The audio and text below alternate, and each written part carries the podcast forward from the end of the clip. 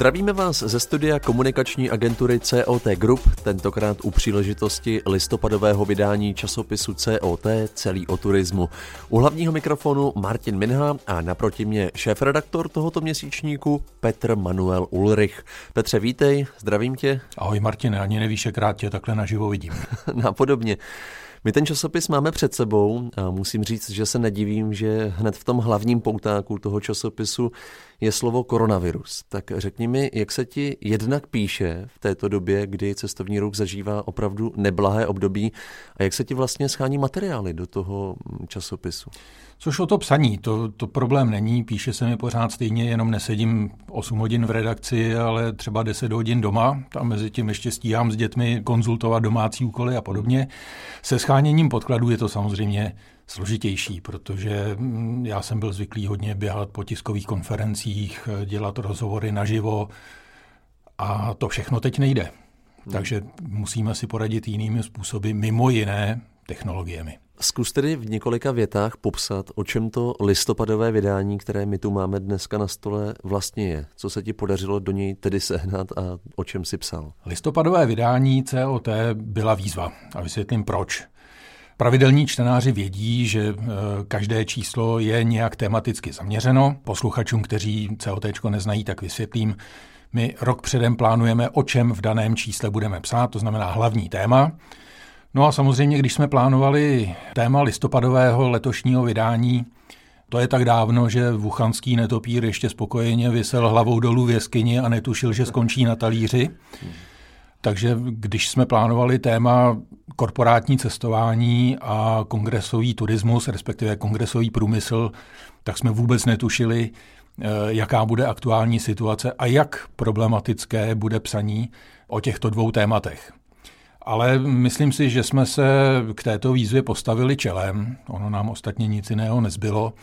A že ve finále ten časopis eh, má čtenářům co nabídnout. Samozřejmě zpracování těch témat eh, nebylo úplně jednoduché, protože mm, i třeba když vezmu hlavní rozhovor čísla eh, s předsedou České eventové asociace Vítem Rozehnalem, tak povídali jsme si v době, kdy jsme se mohli sejít osobně, nemuseli jsme mít roušky, mohli jsme si dát dobrou brazilskou kávu a nad diktafonem si popovídat o tom, že sice korporátní cestování, respektive kongresový průmysl, že jsou e, v nějakých problémech, ale že už se možná začíná blízkat na lepší časy. A ono za týden, když jsme ten rozhovor autorizovali, tak situace byla úplně jiná. Už jsme to všechno museli udělat na dálku pomocí technologií text toho rozhovoru upravit, protože situace během sedmi dnů se totálně změnila a samozřejmě hromadné akce, což je podstata kongresového průmyslu, tak v současné době jsou prakticky nemožné.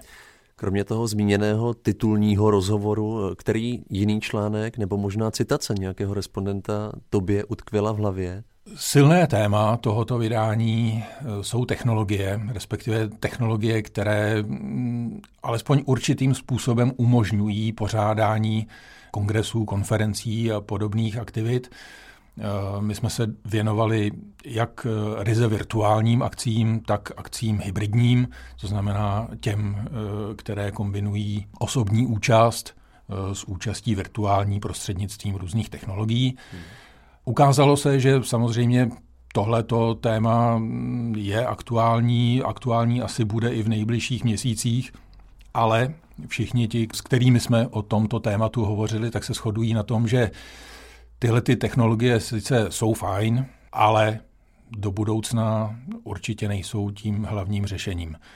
Eh, kongresový turismus a služební cesty se nikdy neobejdou bez osobního setkávání. Konec konců eh, je to patrné i tady. My jsme ten náš rozhovor mohli udělat na dálku prostřednictvím technologií, ale určitě by to nebylo takhle fajn, jako když se můžeme potkat ve studiu a popovídat si naživo. S tím souhlasím. O to víc ti děkuji za to, že jsi přišel. Časopis COT celý o turismu, to je taková vlajková loď té naší eh, divize COT Media, která má navíc jako jediná systém vlastního předplatného. Objednat si ho naši posluchači, respektive čtenáři, můžou snadno na našich stránkách cot.cz. Připomeneme asi i náš web, spravodajský web o aktuálních novinkách z cestovního ruchu icot.cz a také naši facebookovou stránku, která nese vlastně stejný název jako samotný časopis. Zapomněl jsem na něco, Petře? No, kromě toho, co si vyjmenoval, tak děláme třeba i jednou za 14 dní newsletter, kde čtenáři najdou ty nejdůležitější zprávy, které proběhly ICOTem.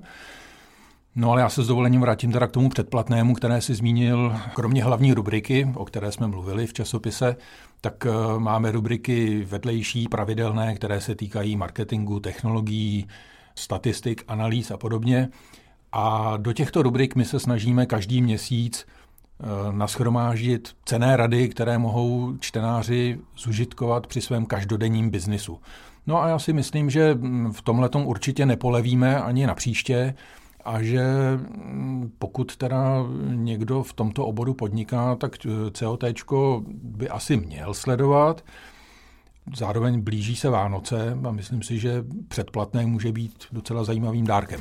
Slova Petra Manuela Ulricha, který nás pozval k přečtení eh, voňavého listopadového vydání časopisu COT celý o turismu. Petře, moc děkuji. Já taky moc děkuji a držím všem palce.